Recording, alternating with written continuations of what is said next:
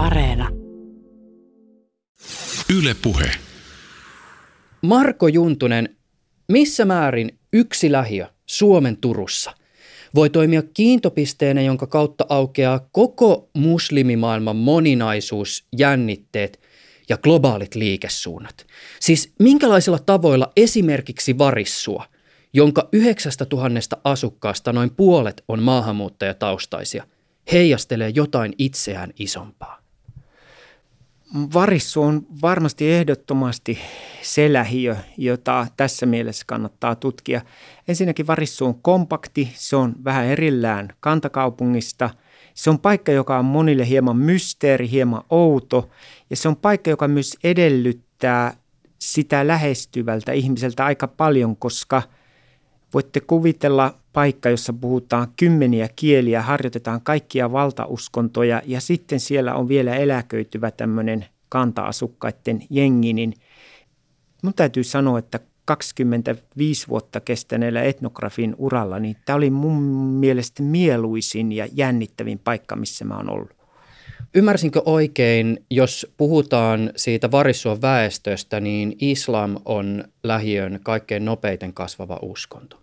Kyllä, ja äh, tämä kehitys on tapahtunut vasta viimeisen 15 vuoden aikana. Varissuon pakolaisuus, kokemus kansainvälisestä modernista pakolaisuudesta, hän käynnistyy tuolla 80-luvun loppupuolella, kun kourallinen vietnamilaisia, chileläisiä saapuu, mutta sen jälkeen tilanne on ollut hyvin pitkälle nimenomaan muslimimaahanmuuttajien äh, muokkaamaa muokkaamaan kenttää.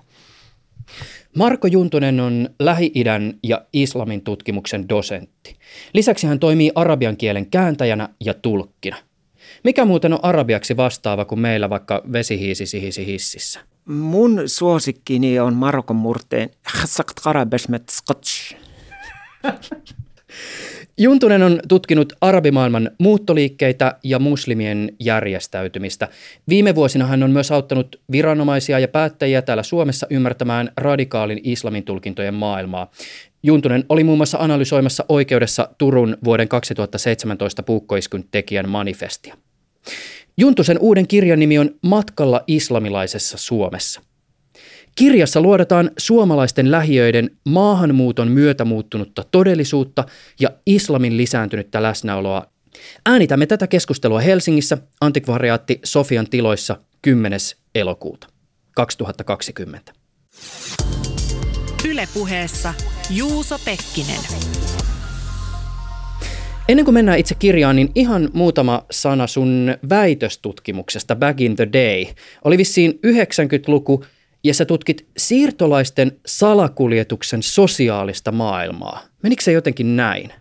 Kyllä, mua kiehtoi tavattomasti ilmiö, joka alkoi rakentua kesällä 1991 tuossa Gibraltarin salmessa. Espanja viimeisten EU-maiden joukossa oli asettanut maahan saapumisviisumipakon marokkolaisille nuorille, tai siis ylipäänsä marokkolaisille, arkeerialaisille, tunisialaisille. Ja tuo kolme 4 tuhatta vuotta mantereiden välisenä siltana toiminut välimeri alkoi muotoutua valitettavasti siihen suuntaan, mitä se on tänä päivänä, että se on mm, siirtolaissalakuljetuksen yksi vilkkaimpia reittejä ja hyvin dramaattisessa mielessä. 1990 kesällä, 91 kesällä Tanserin kaupungissa siinä eh, Gibraltarin salmen – salmen eteläpuolella alkoi tuo ilmiö rakentua. Mua kiinnosti tavattomasti, mistä on kyse ja vietin oikeastaan seuraavat 12 vuotta tuon kysymyksen parissa. Tein pitkän kenttätyön pohjois-marokkolaiselle Äräisin kaupungissa, joka oli muotoutunut tuossa 2000-luvun alla keskeisimmäksi, yhdeksi keskeisimmäksi siirtolaissalakuljetuksen satamaksi. Mua kiinnosti, ketkä tässä salakuljetuksessa toimii, millä tavoin salakuljetus toimii, mikä on ikään kuin ne nuorten kokemat turhautumisen ja osattomuuden kokemukset, mitkä saa nuoret uhmaamaan kuolemaan, koska tuo oli erittäin vaarallinen reissu. Ihmiset lähti noin 10-12 tuntia kestävälle merimatkalle tuommoiselle kikkerillä kalastajapaateilla ja pyrkivät kohti sinne Kadisin kaupungin Lahteen, Lahteen näille veneillä ja sitten monilla tarinat oli aika, aika huimia ja huikeita. Pyrittiin sitten sieltä liftaamaan tai taksin tai sukulaisten kyydissä kohti, Läräisin kaupungista pyrittiin kohti äh, Katalonian rakennustyömaita ja, ja tota, äh, teollisuustyöpaikkoja ja valtavia pimeitä työmarkkinoita, joita tuolla alueella oli. Ja moni, monien tarinat päättyi kyllä aika, aika surullisella tavalla, voisi sanoa. Jos en ihan väärin muista, sä oot Marko Juntunen joskus jossain lehtihaastattelussa pyrkinyt kumoamaan yhden tällaisen aika usein esitetyn väitteen siitä, että esimerkiksi tämän päivän salakuljettajat, jotka vie ihmisiä Välimeren yli ja mahdollistaa matkan lähi tai Pohjois-Afrikasta Eurooppaan, niin että he olisivat osa järjestäytynyttä rikollisuutta, koska joissakin tapauksissa kyseessä on tietyllä tavalla opportunismi. Siis joku pienyrittäjä huomaa mahdollisuuden, hänellä on vene tai auto tai ylipäätänsä reitti, jonka kautta tarjota tämän tyyppistä palvelua. Oliko tuolloin myös samankaltainen tilanne, kun sä teit tätä sun väikkäriä? Mielenkiintoisimpia havaintoja oli, että siirtolaissalakuljettajat toimii täysin samanlaisen niin kuin työ, työmarkkinoilla vallitsevan logiikan parissa kuin mikä tahansa marokkalainen tällainen epävirallinen talous. Siirtolaissalakuljettaja kuljetus muodostuu erilaisista niin kuin toimijakategorioista. Ensimmäisenä oli niin sanotut patronit, jotka omisti vaan veneen. He sanoivat, että mulla on vene, tehkää sille mitä teette, antakaa mulle rahat. Sitten oli kapteeneita. Kapteenit oli tällaisia tavallisesti merimiestaustaisia ihmisiä, tai ne oli kannabiksen salakuljetuksessa ylittäneet Atlantti, äh, tota, välimerta jo vuosien ajan, tunsivat meren. Kapteenit vastasivat vain lastin kuljettamisesta. Heillä ei ollut mitään tekemistä sen talouden kanssa. He sai tältä patronilta sitten rahat pois. Sitten sen jälkeen oli tällaisia niin sanottuja semsaareja, välikäsiä, joiden tehtävä oli hankkia tälle kapteenille lasti. He kierti kahvilosta toiseen, mutta heillä oli niin sanottuja alivälihankkijoita, däppereitä. Däpperit oli sitten niitä, jotka hankki tälle välikädelle, että okei, sä tarvitset, kuinka monta sä tarvitset, että vene lähtee ensi tiistaina? Mä tarvitsen 16, hankki mulle kahdeksan okei mä hankin sulle kahdeksan ja millä seurauksella? Sä saat ilmaisen matkan. Eli osa tässä salakuljetuksessa toimivista oli myös itse salakuljetettavia. Hyvin monesti nämä kapteenit, jotka kuljetti veneitä, ne sai ylimmäisen provikan, jos ne toisen veneen takaisin. Eli yksi keskeinen havainto oli se, että asetelma siitä, että on rikollisjengi, joka alistaa ja alistettavia, ei pelannut siinä maailmassa, koska usein ihmiset joutuu toimimaan tässä taloudessa hyvin monissa rooleissa ja ikään kuin itse itseään alistaen tai kaltaisia alistaen. Tämä oli mun mielestä hämmentävää, että, että se toimi todellakin näin. Ja sitten täytyy sanoa, että 90-luvun loppupuolella tämä koko tämä siirtolainen salakuljetus ei olisi toiminut ilman sitä niin kuin todella korruptoitunutta Santarmi rannikkovartioslaitosta. Niin monet pojat, jotka koki tämän meni merimatkan, kertoivat mulle, että Santarmilaitoksen edustaja oli siellä jossain rantapusikossa. Se soitti Tangerissa olevalle toiselle kaverille ja sanoi, että nyt tämä lähtee, voiko tämä lähteä ja rahavaista omistaja. Eli korruptio erittäin oleellinen osa oli tätä liikehdintää ja se ylsi sitten aina niin kuin koko, voisiko sanoa, niin monessa ympäristössä valtiohallinto ja harmaa talous menee sekaisin ja niin se meni täälläkin.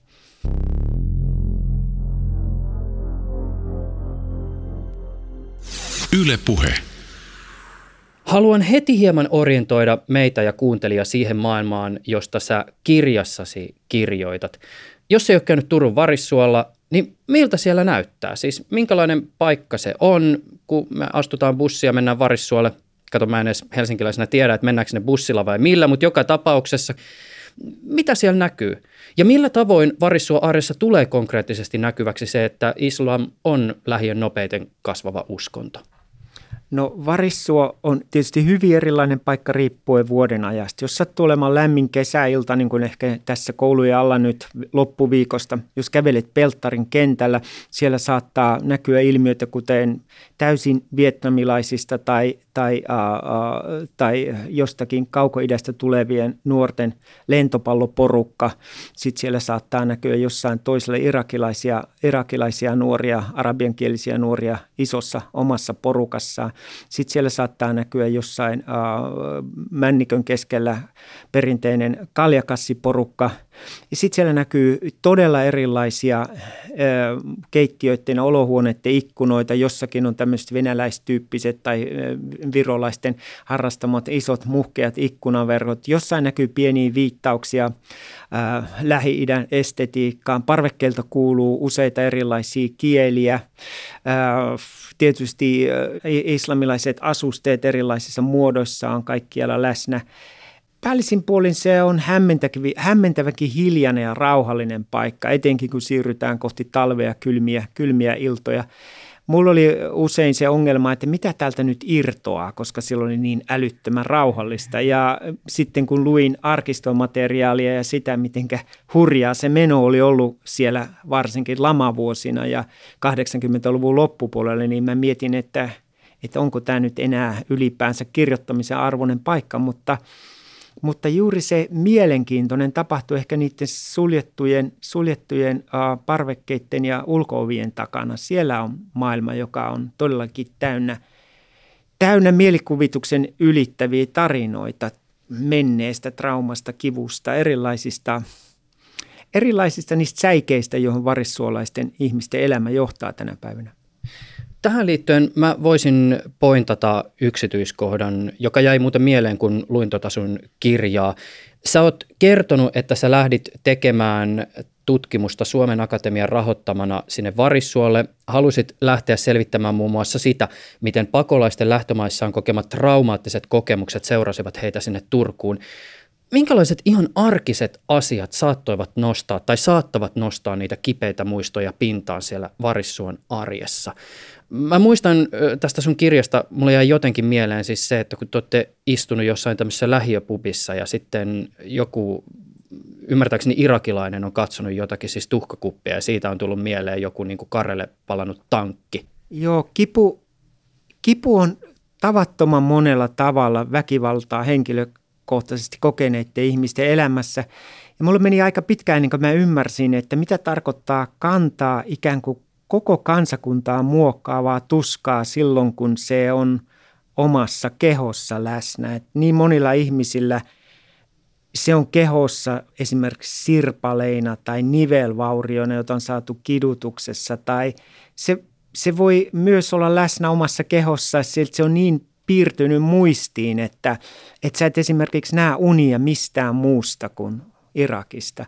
Kirjassa mä mainitsen kun mä olin äh, varissuolaistuttujen matkassa Hollannissa tapaamassa heidän, heidän tota, Irakin aikaisia tuttujaan, eräs äiti kertoi, että hän on 19 vuotta asunut Hollannissa ja hän ei koskaan nähnyt unta, joka sijoittuu Hollantiin. Silloin mä ymmärsin, että miten, miten voimakkaasti se mennyt ja menneen, menneen niin menetetty nuor, nuoruus on läsnä. Monet ikään kuin koki, että se Saddam Husseinin hallinnon aikainen Irak niin kuin vei heiltä nuoruutensa ja varissuo on heille mahdollisuus, mutta, mutta ihmiset on myös jotenkin antaneet periksi siitä, että ei trauma koskaan jättäisi heitä. Ja sen takia sitä traumaa ikään kuin käsitellään koko ajan. Mun yksi harrastus on vieläkin silloin tällöin aina järjestää näitä tämmöisiä irakilaisia iltoja tuttavien kanssa äh, jossakin Itä-Turun lähiössä. Ja silloin me istutaan, syödään messiä, juodaan arakkia ja keskustellaan, mutta me aina keskustellaan kivusta, sodasta, kärsimyksistä, vankilasta, menneestä, menetyksistä. Ja ihmiset on sanoneet suoraan, että, että näin se menee, näin me käsitellään tätä mennyttä. Mä kysyin äsken tästä Varissuolla näkyvästä islamista, mutta jos me puhutaan laajemmin ikään kuin islamilaista tilasta, joka kattaa ehkä myös tämän ei pelkästään näkyvän, niin miten sä sitä hahmotat ja sen läsnäoloa täällä Suomessa? Joo, mulle tuossa kirjassa islamilainen tila tarkoittaa sitä, että, että on olemassa niin merkityksien, jännitteiden, äh, symbolien avaruus, johonka sä joudut – äh, ottamaan jollain tavoin kantaa. Eli yksinkertaisimmillaan se tarkoittaa sitä, että jos sun juuresi on Lähi-idässä, konfliktissa, jossa poliittinen islam on esimerkiksi oleellinen tekijä, sä joudut välttämättä päivittäin ottamaan kantaa islamiin, riippumatta siitä, ootko sä henkilökohtaisesti vakaumuksellinen tai edes uskontoa harjoittava muslimi. Sä et pääse sen ulkopuolelle – Hyviä esimerkkejä tästä on esimerkiksi, että mä saadan tavata ihmisen, joka on lähi kotoisin, joka suunnilleen heti aluksi kertoo, että mulle ei sitten ole mitään tekemistä islamin kanssa – mutta sitten koko kahvilakeskustelu me puhutaan islamista, koska koko oikeastaan hänen pakolaisuutensa tausta kytkeytyy poliittiseen islamin ja yhteiskunnalliseen kaaukseen, jossa nimenomaan uskonnolliset toimijat, usk- uskonnollis-poliittiset toimijat ollut keskeinen, keskeinen tekijä. Ajatelkaa nyt vaikka Irak, äh, Iranin islamilaista vallankumouksesta. Kaikki ne ihmiset, jotka joutuu lähtemään liikkeelle, ne on kuitenkin muistinsa kautta ja, ja, ja tietysti tämän päivän, tämän päivän kautta myös kytköksissä jollain tavoin tuohon yhteiskunnalliseen kaaukseen. Mun mielestä islamilaiseen tilaan kuuluu yhtä lailla todella oleellisesti Lähi-idästä liikkeelle lähteneet uskonnolliset vähemmistöt. Mielenkiintoista varissuola esimerkiksi se, että mä huomasin nyt 2015 siellä ollessani, että hyvin äh, suuri osa esimerkiksi Syyrian, Irakin kristityistä on alkaneet pistää ristin näkyvästi esille siihen paitansa kauluksen päälle, koska he haluavat tehdä ikään kuin sel- selväksi sen, että mikä heidän suhteensa islamilaiseen tilaan on. Kristityt saattaa kuulla parvekkeelta kaljaporuka huutavan, että hei ISIS, mene kotiis. Ja sitten tämän kyseisen henkilön niin pakolaisuuden taustalla on ISIS. Eli he ovat osa sitä tilaa. Minä tutkijana tietysti on päivittäin tekemissä islamilaisen tilan kanssa. Ja tästä mä haluan puhua. Että se, on, se on ikään kuin, sanotaan ehkä hyvä referenssi voisi olla – suomalainen nationalismi. Olit se nationalisti tavalla tai toisella tai ymmärsit se Suomen millä tahansa tavalla, sä oot kuitenkin jatkuvasti tekemisissä Suomeen liittyvien keskustelujen, symbolien. Sulla on kanta Suomeen, saunaan, vaikka sä et koskaan saunoisi, sulla on kanta siihen. Islam on samanlainen ikään kuin keskusteluavaruus tuossa ympäristössä. Yle puhe. Kun maahanmuuttajat saapuivat Varissuolle, niin alun jopa euforisen ilmapiirin jälkeen nähtiin pian jännitteitä. Turkulaisnuoret ja pakolaiset nujakoivat. Paikallisen lehden haastattelema teinityttö väitti suomalaisjätkien olevan uusille tulokkaille mustasukkaisia, mitä tulee kumppanin etsimiseen. Ongelmia syntyi muun muassa uusien asukkaiden tapoihin liittyen. Siis ovia kerrostaloasuntoihin pidettiin auki ja sorsia metsästettiin ruuaksi – Paikallisissa asukasilloissa jotkut vaativat omien asioiden laittamista kuntoon ennen kuin voidaan ottaa pakolaisia hyysättäväksi. Joitakin tulijoita haukuttiin terroristeiksi, mutakuonoiksi ja lapsien väitettiin levittävä hiekkalaatikolla vaarallisia tauteja. Ja mä en nyt siis puhu tästä päivästä, vaan 80-luvusta, jolloin varissuon pakolaiset tulivat Chiilestä ja Vietnamista. Eli siis näinkö tämä aina menee? Kyllä yksi arkistomateriaalia materiaaliin tutustuessa, niin yksi mielenkiintoinen havainto oli mun mielestä se, että tämä väestöryhmien välinen vastakkainasettelu oli välittömästi läsnä. Tänä päivänä tuota ilmiötä kutsutaan hienosti termillä polarisaatio ja puhutaan, että Suomi on polarisoitunut kyllä keskustelu oli heti välittömästi polarisoitunut. Ja meillä monesti ehkä tänä päivänä unohtuu, että ne argumentit oli vielä jotenkin jyrkempiä ja monessa tapauksessa jotenkin rajummalla tavalla ulos sulkevia. Ja kiehtovaa on myös, miten tämä tietynlaiset niin kuin lauserakenteet ja argumenttimallit oli jo heti 87 läsnä. E, esimerkiksi se, että kuinka moni veteraani me menehtyy nyt sen takia, että pakolaisille suunnataan rahoja tai juuri tämä, että miten ä, turvapaikanhakijoita pakolais, pakolaisia tuossa vaiheessa, miten he menee asuntojonoissa ohi. Tämä eriarvoisuus, eriarvoinen kohtelu oli välttä, vääjäämättä läsnä. Kiehtovaa oli myös, ä, miten esimerkiksi lehtien pilapiirtäjät käsitteli tematiikkaa tavoilla, jotka tänä päivänä e, yllättävää kyllä ei millään tavoin olisi enää niin poliittisesti korrekteja – ja meillä jotenkin puhutaan siitä, että sananvapaus on kaventunut, mutta itse asiassa kaiken tämän niin kuin hyvin kirjavan puhunnan joukossa meil, meillä on niin kuin ikään kuin jonkinnäköinen sisäsyntynyt roti myös syntynyt.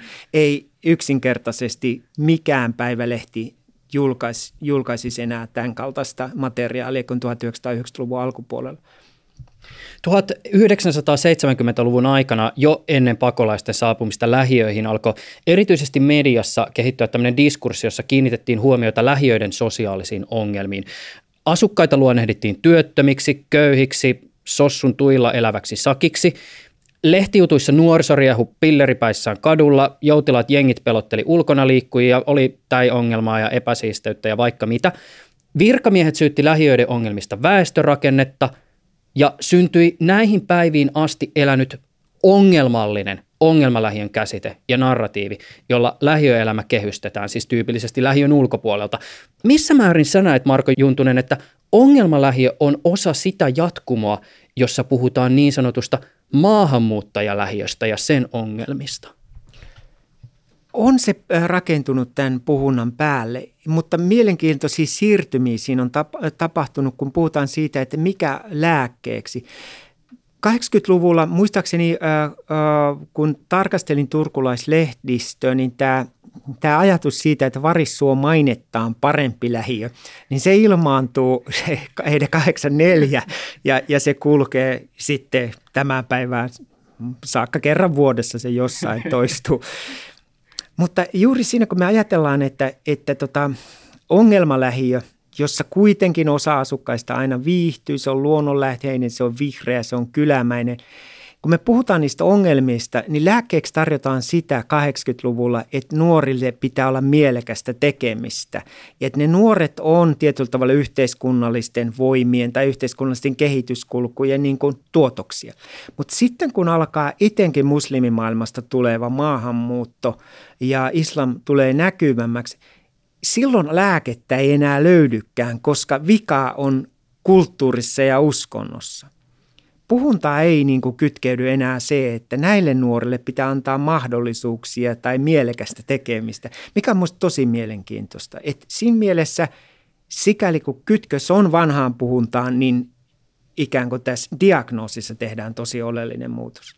Lähiöitä 80-luvulla tutkinut Matti Korteinen sekä sitten 2010-luvulla aiheeseen paneutunut Lotta Junnilainen on molemmat tunnistaneet niin sanotun yhteisöllisyyden paradoksin, jossa lähiöiden ulkopuoliset väittävät lähiöiden ongelmia johtuvan yhteisöllisyyden puutteesta, mutta lähiöiden asukkaat toteavat, että no onhan täällä yhteisöllisyyttä ja ongelmat johtuu ihan jostain muista seikoista.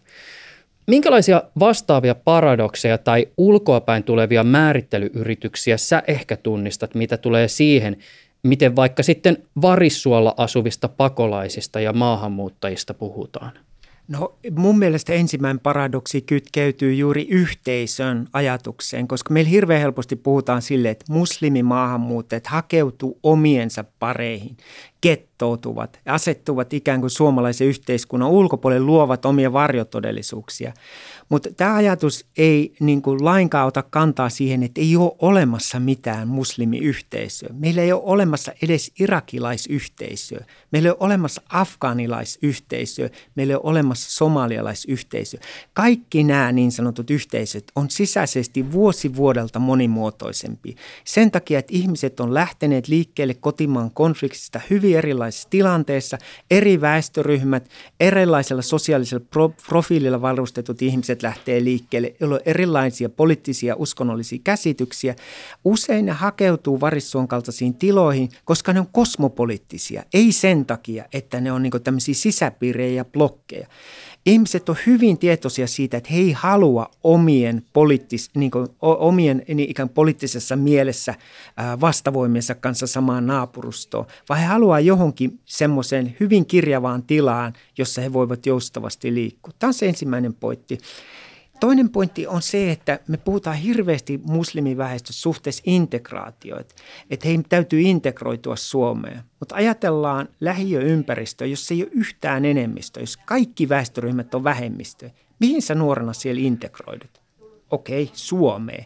Mutta mikä on se Suomi, mikä on sun siinä välittömässä ympäristössä sun koululuokalla, jossa on ehkä 12-13 maasta lapsia ja kolme kantasuomalaista, joita nämä nuoret kutsuu seppoiksi, niin kuin mä kirjassa mainitsin. Seppo on termi, joka syntyy jotenkin kategorisoimaan kantasuomalaisia, jotka näiden nuorten mielessä on yksi vähemmistö. Nuorten puhunnassa lause, meidän luokalla on vaan kolme seppoa. Ei ole missään nimessä humoristinen, se on vaan kannanottoinen. Seppoja on täällä aika vähän.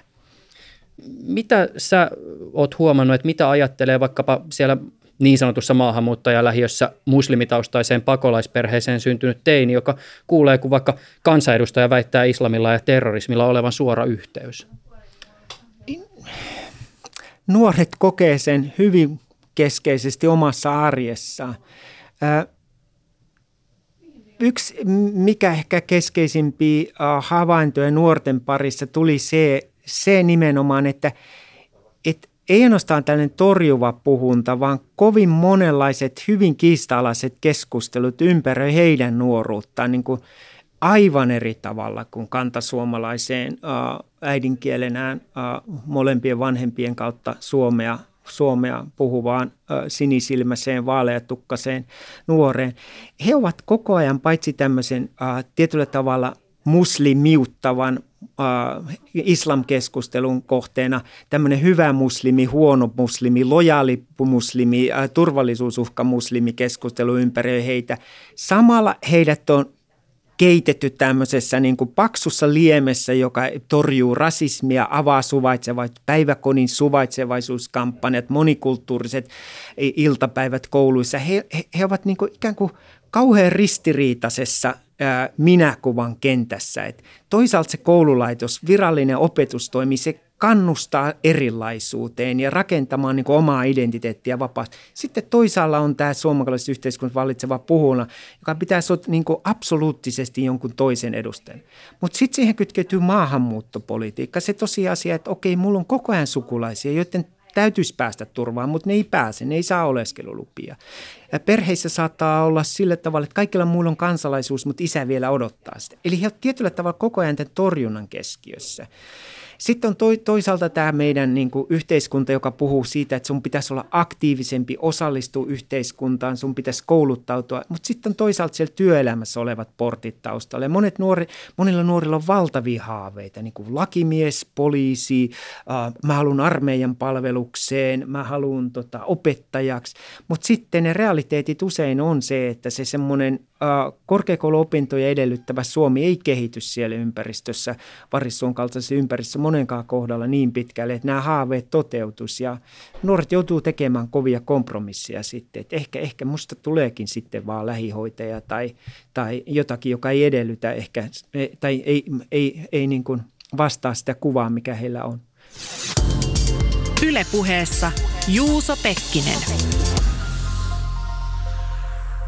jos mun pitäisi jotenkin tiivistää sun kirjan ydin, korjaa toki jos mä hakoteilla, niin mä käsitin, että yksi sun pääpointeista lienee se, että, että todellisuudelle ei tee oikeutta maahanmuuttajien, muslimien tai vaikka irakilaisten niputtaminen yhtenäiseksi porukaksi. Joo, kyllä mua kovasti harmittaa se, että millä tavoin esimerkiksi tällainen tilastollinen todellisuus toimii, koska meillähän esimerkiksi on siis kiistämätön tosiasia, että meillä on niin kuin, sanotaan nyt vaikka irakilaisten parissa niin kuin tietynlaiset rikollisuuden kategoriat, niin kuin vaikka seksuaalirikollisuus, on, näyttää kieltämättä aika surkealta. Mutta sitten juuri se ajatus siitä, että mistä niin kuin, turvapaikanhakija tai pakolaissukupolvesta on kysymys, niin jää täysin pimentö. Meillä on niitä, joilla menee todella hyvin. Ja sitten meillä on niitä, joilla menee todella huonosti. Ja niin se koskettaa kaikkia yhteiskunnan osia. Meillä hirveän paljon huomio kiinnittyy juuri tilastojen valossa näihin epäkohtiin ja, ja, tota, ja juuri kun lähtökohta mun mielestä on se, että tällainen niin kuin kansallistava, etnistävä tai uskonnollistava tilastointi niin kuin pimentää todella paljon keskeisiä, keskeisiä kysymyksiä, niin se, se, se on mun mielestä kieltämättä jotenkin aika epä, epäoikeudenmukaista. Mä voisin muuten pikkasen näistä tilastoista kysyä, koska sä oot ö, näitä hieman lehdissä kommentoinutkin. Oliko se 2016 Helsingin Sanomat ö, uutisoi siitä, että sä kommentoit tätä keskustelua liittyen just esimerkiksi äh, maahanmuuttajien ja pakolaisten tekemiin seksuaalirikoksiin. Mm. Sä lähdit siitä, että me teemme usein sen sun näkökulmasta virheellisen olettamuksen, että taustalla olisi joku uskontoon tai kulttuuriin liittyvä kysymys. Sä kiinnittäisit enemmän huomiota niihin olosuhteisiin. Mä tiedän, että tämä on haastava ajatusleikki, mutta mitä jos me käännettäisiin tilanne aivan täysin toistepäin? Siis niin, että Suomi olisi ollut vuosikausia, vuosikymmeniä kaauksen tilassa, väkivallan kierre, maa maa aivan täysin polarisoitunut. Irakissa kaikki hyvin loistava koulutusjärjestelmä, yhteiskunta superstabiili. Ja jostain syystä suomalaiset nuoret miehet lähtisivät isoin joukoin Irakiin pakolaisiksi. Olisiko niin, että suomalaisnuoret tässä tilanteessa ö, syyllistyisivät samalla tavalla, no tilastojen valossa rikoksiin kuin ehkä sitten tietty jengi täällä Suomessa tilastojen valossa? Mä tiedän, että tämä keskustelu tulee herättämään paljon palautetta mun sähköpostissa. Mutta kyllä me aina voidaan leikkiä ajatuksella, että otetaan, Irakista tuli Suomeen miltei 30 000 pääasiassa ää, nuorta miestä alle 30-vuotias. Kun me pistetään ää, 30 000 suomalaismiestä leiriolosuhteisiin – jos heillä on siellä sokeripaketti ja jotakin, joka käy, niin mitä alkaa tapahtua muutaman viikon kuluessa leiriolosuhteissa ja mihinkä, mihinkä tilanne johtaa, niin ajatuksella tietysti voi jokainen leikkiä mielessään. Me, me ollaan kaikki, kaikki luettu meidän sotahistorian klassikot ja saatu joku käsitys siitä, että minkälaista nuorten suomalaisten mieheys on. Ja silloin kun käsitykset sankaruudesta ja johtajuudesta alkaa mennä vähän töppöset ristiin, niin kyllähän mä uskoisin, että kansallisuudesta riippumatta kyllä tuommoiset olosuhteet, jos jotkut on, on alttiita synnyttämään konflikteja ja, ja häiriökäyttäytymistä. Ja, ja sitten jos siinä vielä taustalla on, on erittäin niin kuin murtunut koko nuoruuden kokemus, väkivallan välitön läsnäolo, oikeastaan koko sen yhteis- tai se, mitä me kutsutaan kulttuuriksi tai sosiaaliseksi, sen murtuminen. Nämä nuorethan tulee tietynlaista semmoista kaiken jatkumon katkeamisesta. Miten voi yhteiskunnassa, jossa Irakissa 2006-2007 keskimäärin 14 ihmistä päivittäin kuoli terroriiskussa. Meidän jotenkin olisi ehkä syytä pysähtyä pohtimaan sitä, että mitä se tarkoittaa yhteiskunnalle. Mitä se tarkoittaa jokaisen ihmisen kokemukselle tulevaisuudesta, sen mahdollisuuksista.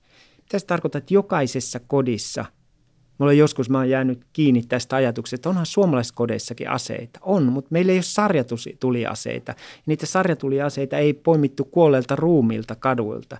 Niitä sarjatuliaseita on jokaisessa bagdadilaisessa kodissa tänäkin päivänä sen takia, että koskaan ei voi tietää, kuka on ulkoovella.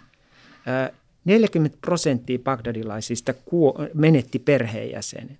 Eli jotenkin tämä niin trauman, väkivallan, kuoleman niin oleminen siinä arjessa, niin se, se on koko ajan läsnä ja totta kai tällainen yhteiskunnan tilanne synnyttää todella paljon häiriökäyttäytymistä.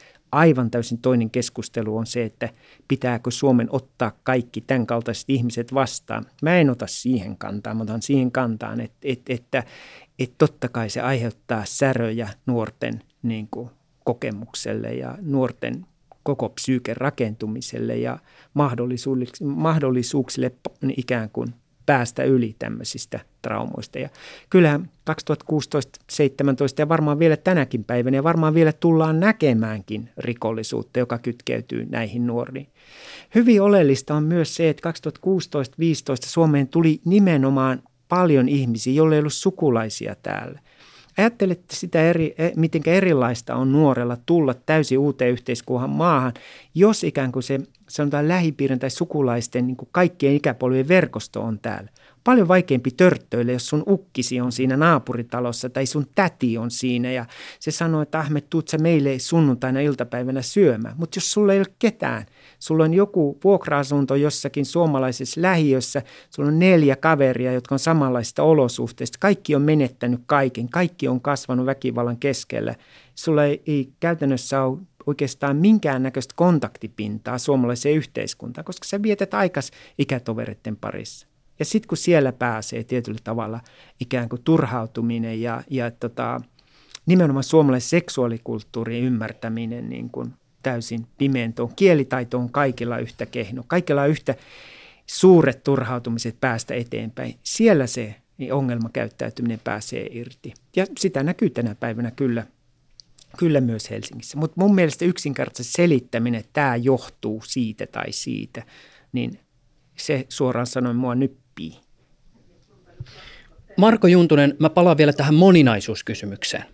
Jos lähdetään siitä, että vaikka siellä Varissuolla, samalla alueella, asuu hyvin heterogeeninen muslimimaahanmuuttajataustainen porukka, ja tässä ehkä vielä haluan pointata sen, että vaikka mä nyt puhun muslimimaahanmuuttajataustaisuudesta, niin sehän ei tarkoita, että kaikki esimerkiksi on uskossa tai välttämättä islamiuskossa, jos tulee sellaista maasta, missä on enemmistö muslimeja. Voidaan varmaan perustellusti lähteä tässä tilanteessa esittämään kuitenkin sitä huolestunutta jatkokysymystä, eli jos Varissuolla asuu ihmisiä, jotka ovat lähteneet pakoon kotimaansa kaaosta ja väkivaltaa, ja sitten Turkuun päätyy ihmisiä, vaikka toistensa naapureiksi, jotka sitten Irakin näkökulmasta edustaa konfliktin eri osapuolia, niin mitä pitäisi ajatella siitä väitteestä, että maahanmuuttajat tuovat tänne mukanaan oman maansa jännitteet? Totta kai he tuovat osan näistä jännitteistä mukanaan. Ää, epäluulon, huhut, pelot, huoleaiheet, mutta he työ myös mukanaan toivon siitä, että täällä saa turvaa. ihminen, joka pakenee väkivaltaa, varmasti tuntee paljon konkreettisemmin kuin sellainen, joka ei koskaan kokenut väkivaltaista konfliktia, että miten arvokasta turva ja rauha ja rauhan säilyttäminen on. Monesti mä olen havainnut, että kun mä istun turkulaisessa kahvilassa arabiankielisten ihmisten kanssa, tällainen pälyilevä katse, että kun me mainitaan tiettyjä nimiä irakilaisesta politiikasta tai me mainitaan vaikka terrorijärjestö Daesh, ISIS, sitä sanaa lausuttaessa pitää olla varovainen, kuka on kuulolla. Eli se on minusta hyvä esimerkki siitä, niiden jännitteiden välittömästä läsnäolosta, mutta myös merkki siitä, että mä en halua astua kenenkään varpaille. Ja kun me puhutaan jotenkin muslimiväestöstä yksinselitteistä turvallisuusuhkana, meiltä unohtuu se, että nimenomaan turvallisuusuhkat koskettaa näitä ihmisiä paljon konkreettisemmin kuin kantaväestöä. Hyvä esimerkki oli tämä 2016 vuoden, 15-16 vuoden niin pakolaiskriisi, koska monia ihmisiä suoraan sanoen pelotti, että ketä nyt on tulos.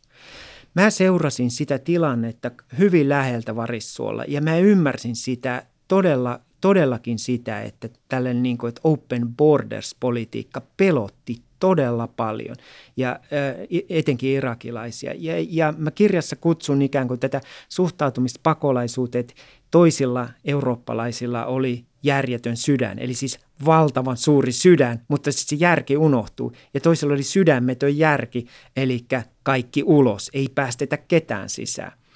Irakilaiset jotenkin keikku siellä jossain hämmennyksen seassa niin kuin tällä välillä, että hetkinen hei, mulla on sukulainen, joka hakee turvapaikkaa, mutta mä tiedän, että se mun serkun ahdistelija on tulossa tänne. Tai ne julkaisi koko ajan Facebookissa kuvia siitä, että tämä ja tämä mies on nähty matkalla kohti Suomea ja tiedämme, että tämä kuuluu siihen, siihen milisiryhmittymään. Eli ei me valta, valtaosa kantaväestön edustajista jouduttu ollenkaan ehkä ottaa kantaa tämän kaltaisiin konkreettisiin huoliin. Meillähän tuli satoja ilmiantoja arabiankielisistä yhteisöistä suht, niin kuin meidän turvallisuusviranomaisille, että hei, valvokaa nyt vähän, ketä tänne on tulossa. Ja sitten toisaalta meillä on puhunta siitä, että, että Suomi on avoin ja ottaa vastaan kaikki ja sitten toisaalta rajat kiinni. Ja oli kyllä aika mielenkiintoista eh, niin kuin olla näiden keskustelujen keskiössä ja kuunnella niitä huoleaiheita. Ja mäkin olin useamman kerran yhteydessä viranomaisiin, kun oli konkreettista näyttöä joltain, että mun sukulaisen tappaja on nähty täällä. Ja ihmiset oli hyvin turhautuneita, kun sitten niiltä tuli turvallisuusviranomaisilta viestejä, että tota, tutkimme asiaa, palaamme tarpeen vaatiessa. Ja, et valitettavasti nämä ihmiset joutuivat ottaa kantaa tällaisiin kysymyksiin. Mun täytyy kysyä vielä seuraava jatkokysymys, koska tämä on varmasti jotain, mitä joku nimenomaan nyt tämän vastauksen kohdalla miettii. Siis sitä, että sä sanot nyt ja puhut tuossa kirjassa siitä, kuinka tämä tilanne, missä niin sanotusti osapuolien edustajat saattavat asua vaikka siinä samassa kerrostalossa, niin voidaanko me luottaa siihen, että tämä ihmisten varovaisuus ja toive siitä, että täällä Suomessa voisi olla paossa niitä väkivallan tekoja ja sitä väkivallan kierrottaa, niin se, se tavallaan niin kuin pitää nämä jännitteet pinnan alla? Vai onko riskinä se, että ne jännitteet jossain vaiheessa purkautuu jollakin sellaisella tavalla, joka aidosti muodostaa vaikkapa lähiöihin jonkinlaista turvallisuusuhkaa täällä Suomessa?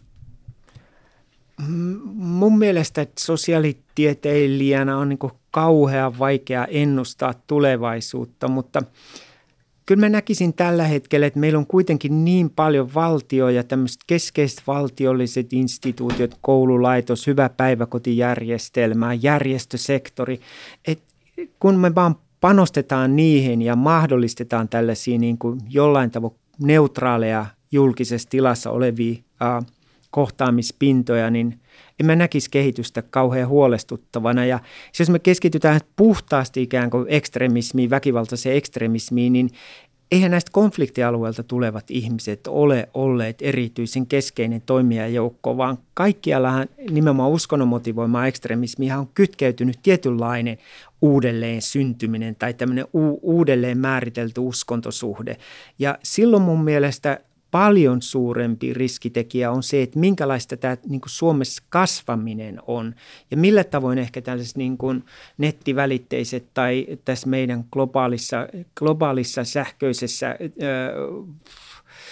ää, verkkokentässä toimivat, toimivat niin kuin ajatukset pääsee resonoimaan täällä syntyneiden ja kasvaneiden nuorten parissa. Kyllähän kaikkialla Euroopassa niin kuin se kaikkein keskeisin ekstremismin ikään kuin kosketuspinta on ollut nuoret, jotka on kasvaneet ja, ja kokeneet jollain tavalla osattomuuden, osattomuuden kokemuksia, ulosjäännin, mm, ulos sulkemisen kokemuksia. Ei välttämättä vähäosaisuutta, mutta, mutta jollain tavoin niin kuin ulos sulkemista. Ja silloin niin kuin joidenkin nuorten kohdalla juuri tällaisesta eh, hyvin ekstremistisestä uskonnollisesta sisännöstä syntyy se niin kuin tapa rakentaa minä ja, ja jotenkin unelmat, päämäärät, mahdollisuudet jotenkin toimia omasta mielestään niin kuin mielekkäästi maailmassa.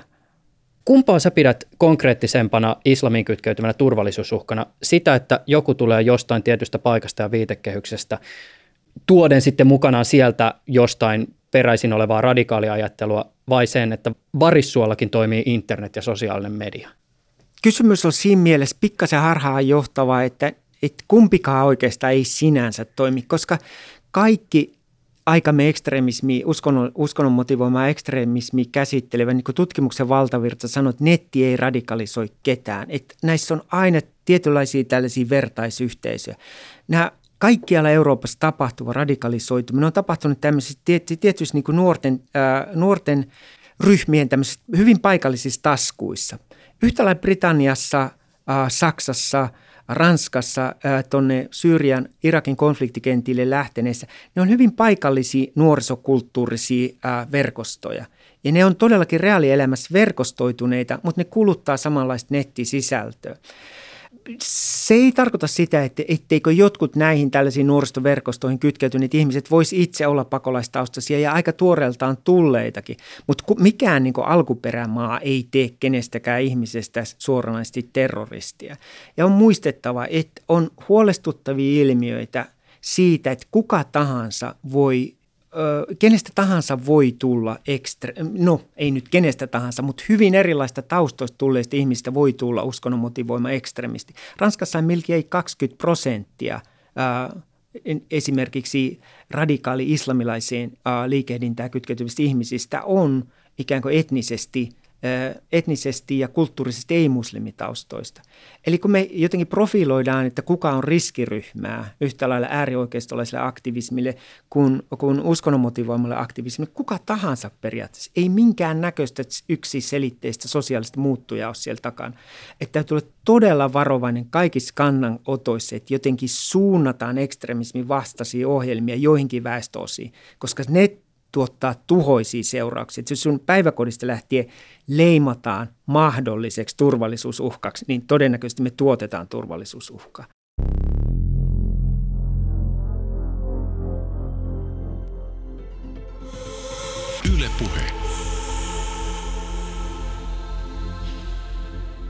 Marko Juntunen, kirjassasi Matkalla islamilaisessa Suomessa sä avaat hieman kotouttamisen ja monikulttuurisen toiminnan piirteitä 1980- ja 90-lukujen vaihteessa ja tässä yhteydessä nousee esiin ajatus yksilöiden kulttuuristamisesta. Mitä sä tarkoitat tällä ja millä tavoin tämä näyttäytyy ongelmallisena? No meille syntyy jo siinä vietnamilaisten saapumisen yhteydessä sellainen ajatus, että – että ihmiset integroivat suomalaiseen yhteiskuntaan parhaiten, kun heidän kulttuurisia traditioitaan kunnioitetaan. Annetaan ikään kuin heille oman arvon tuntoa ja ylpeyttä omista kulttuurisista traditioista. Ja mikä tällä kauniilla ajatuksella on se ongelma, että me ei kysytä yhtä, että mistä se kulttuuri koostuu. No okei, okay, vietnamilaisten osana ei varmasti tätä ongelmaa niin paljon ollut, koska he tuli aika lailla samasta poliittisesta kentästä. He olivat jääneet kommunistihallinnon jalkoihin, he olivat varsin koulutettuja, heidän pakolaisuutensa kokemus oli varsin samanlainen. Mutta entäs kun meillä alkaa olla todella kilpailevia uskontosuhteita ja käsityksiä siitä, että et, et mitä muslimius on ja mikä on, mikä on islamin ja yhteiskunnan suhde – niin meillä on vierekkäin ihmisiä, jotka sanoo, että miksi mun pitää kunnioittaa tota, kun noin vainoo meitä. Miksi mun pitää kunnioittaa ton uskonnollisia käsityksiä tai sen ymmärrys islamin ja yhteiskunnan suhteesta, kun meidän kotimaan koko konflikti lähtee noista liikkeelle. Ja ne toiset syyttää noita toisia, että te olette jättänyt teidän kulttuuria, teidän perinteen. Eli meillä syntyy heti, jos me jotenkin kritiikittömästi rakennetaan kulttuurikäsitteenä, joka on jonkinnäköinen kapsäkki, joka kulkee maahanmuuttajan kanssa mukana. Sitten me ylistetään sitä kulttuuria kokkaamalla ja tanssimalla ja pitämällä etnisiä vaatteita päälle. Meillä jää jotain todellista, todella ongelmallista piiloa. Ja sitten toinen pointti on se, että tällä tavoin jotenkin se yksilö katoaa, se yksilö kollektivisoidaan. Eli on hassua, että esimerkiksi 80-luvun lopun, 90-luvun alussa suomalaislehdistössä tällainen termi, susta yksilönä puhuttiin sen ja sen kulttuurin edustajana. Että ajatelkaa, mitä takkia ihminen kantaa päällä, kun se, on, se, ei ole, se ei ole Matti tai Erkki, vaan se on koko ajan suomalaisen kulttuurin edustaja – ja sitten sille itsellekin on hämmennys, että mitä tämä kulttuuri nyt siis, mistä se koostuu. Ja sitten se sanoo, että no me saunotaan ja sitten jotkut vastoo ja jotkut ei. Mutta aika paljon oleellista sitten Mati ja Erkin tavasta hahmottaa maailmaa ja olla maailmassa niin kuin jää pimentoon. Ja mulla on pari aika absurdia esimerkkiä es, juuri tuosta Iranin islamilaisen vallankumouksen alta, kun Suomenkin kohdistui selviä pyrkimyksiä tuottaa käsitystä islamista, joka oli harmoniassa Iranin fundamentalistisen vallankumouksen kanssa. Ja sitten meillä oli kuitenkin tuo vallankumouksen liikkeelle pistämiä iranilaispakolaisia, jotka oli kauhuissaan, että tämän kaltaista islamkuvaa Suomessakin voidaan seminaarien tasolla esittää. Ja jotenkin lehtiä, lehtiartikkelit jätti pimentoon kokonaan sen, mikä tässä oli ongelmallista. Ja voin hyvin ymmärtää, että jo, joillekin tämä avautuu, että ettekö te ymmärrä, että miten vaarallista tällainen yksilitteinen kulttuurin kunnioittaminen ja, ja sitten jos on ja, ja sitten jos joku ei kunnioita toista kulttuuria, niin sitä pitää kansalaiskasvattaa, niin kuin tuossa, tuossa vaiheessa, tuossa vaiheessa tota, ää, tematiikkaa kutsuttiin. Että kyllä me tietyllä tavalla varmasti avattiin niin kuin aika mm, laajasti – portit tällaiselle rajulle monikulttuurisuuden kritiikille, koska kritiikki oli aiheellista. Sitä en toki sano, että se kritiikki on mennyt järkevään ja rakentamaan suuntaan tänä päivänä, mutta että se kenttä ikään kuin sillä oli peruste. Se oli mun mielestä absurdia. Mutta se rakentui hyvin pyyteettömän pyrkimyksiä valossa. Kaikki nämä ihmiset teki valtavasti hyvää työtä ja ponnisteluja, mutta jotakin oleellista tuossa vaiheessa jäi näkymättömiin.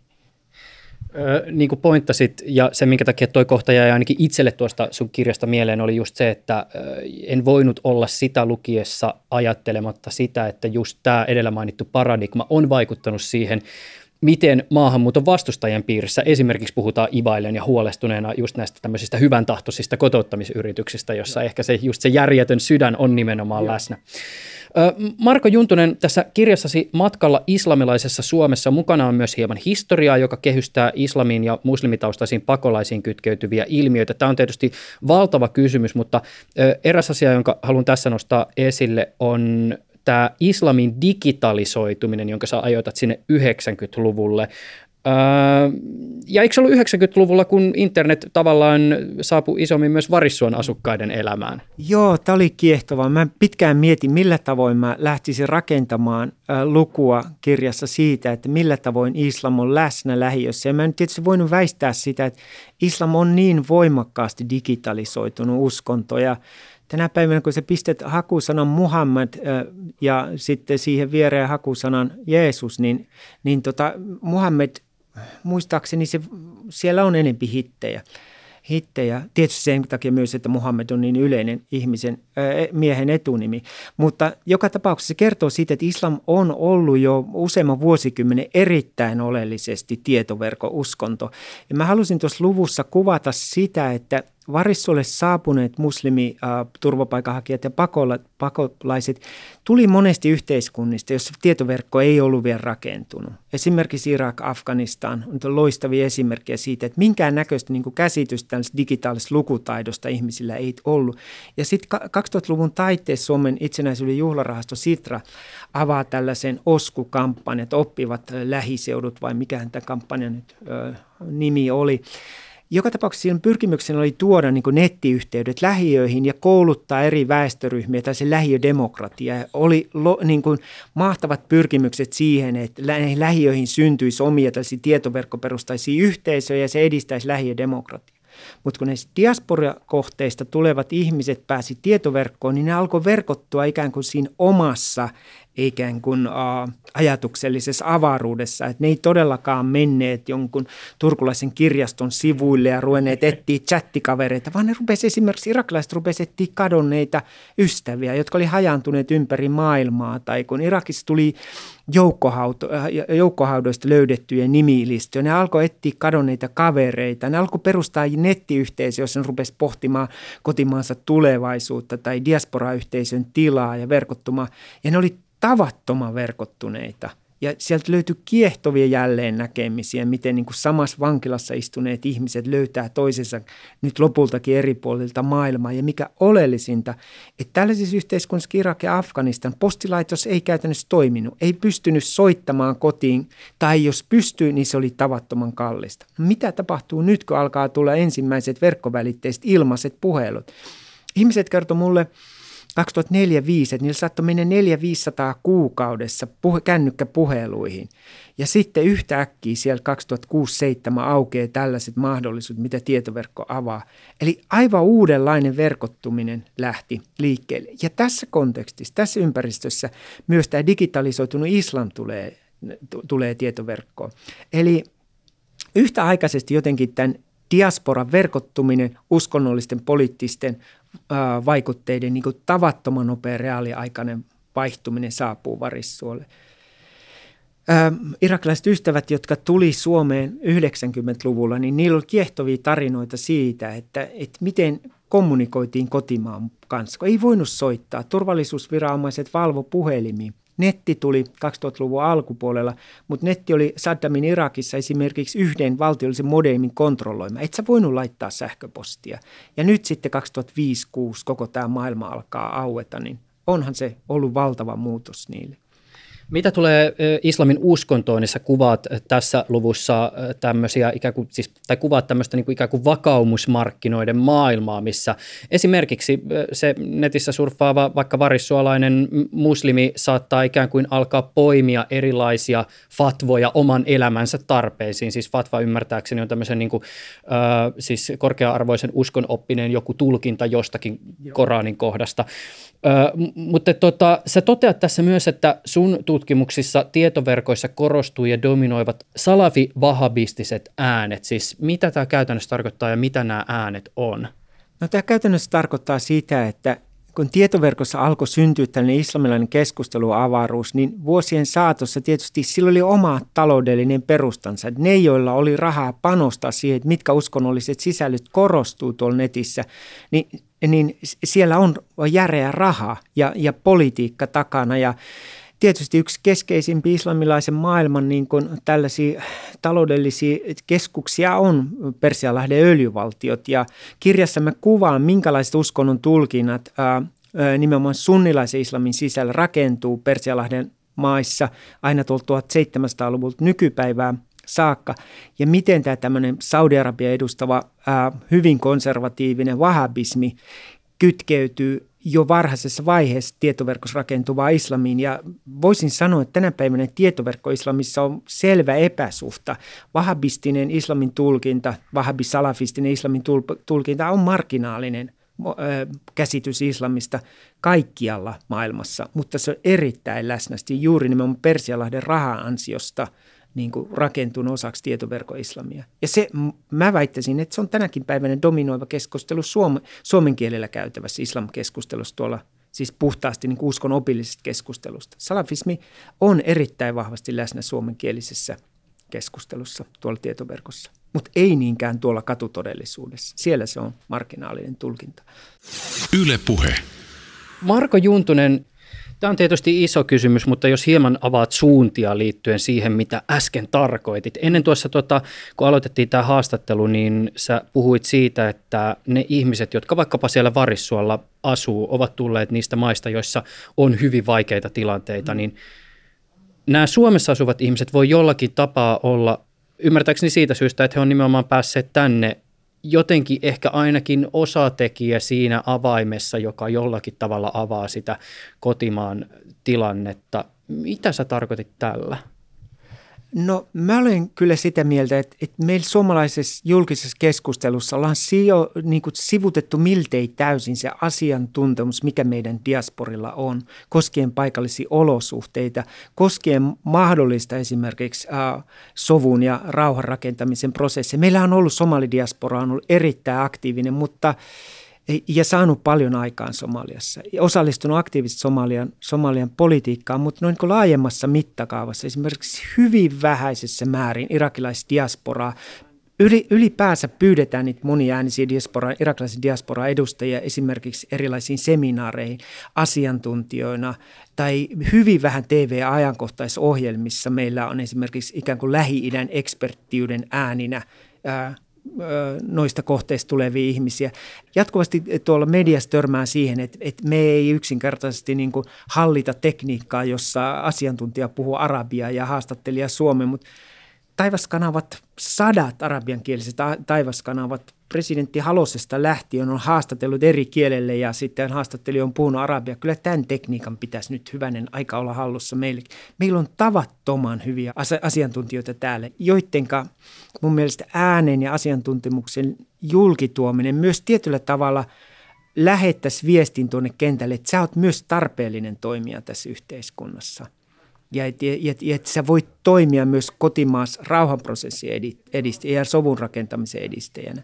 Ja kyllä meillä on pieniä viitteitä siitä, että tuleva sukupolvi on aivan eri tavalla kompetentti ottamaan kantaa. Meillähän on noussut monia näistä yhteisöistä tulevia ääniä mediaan, ää, televisioon ja, ja toivon mukaan näitä portteja avataan enemmän myös heille.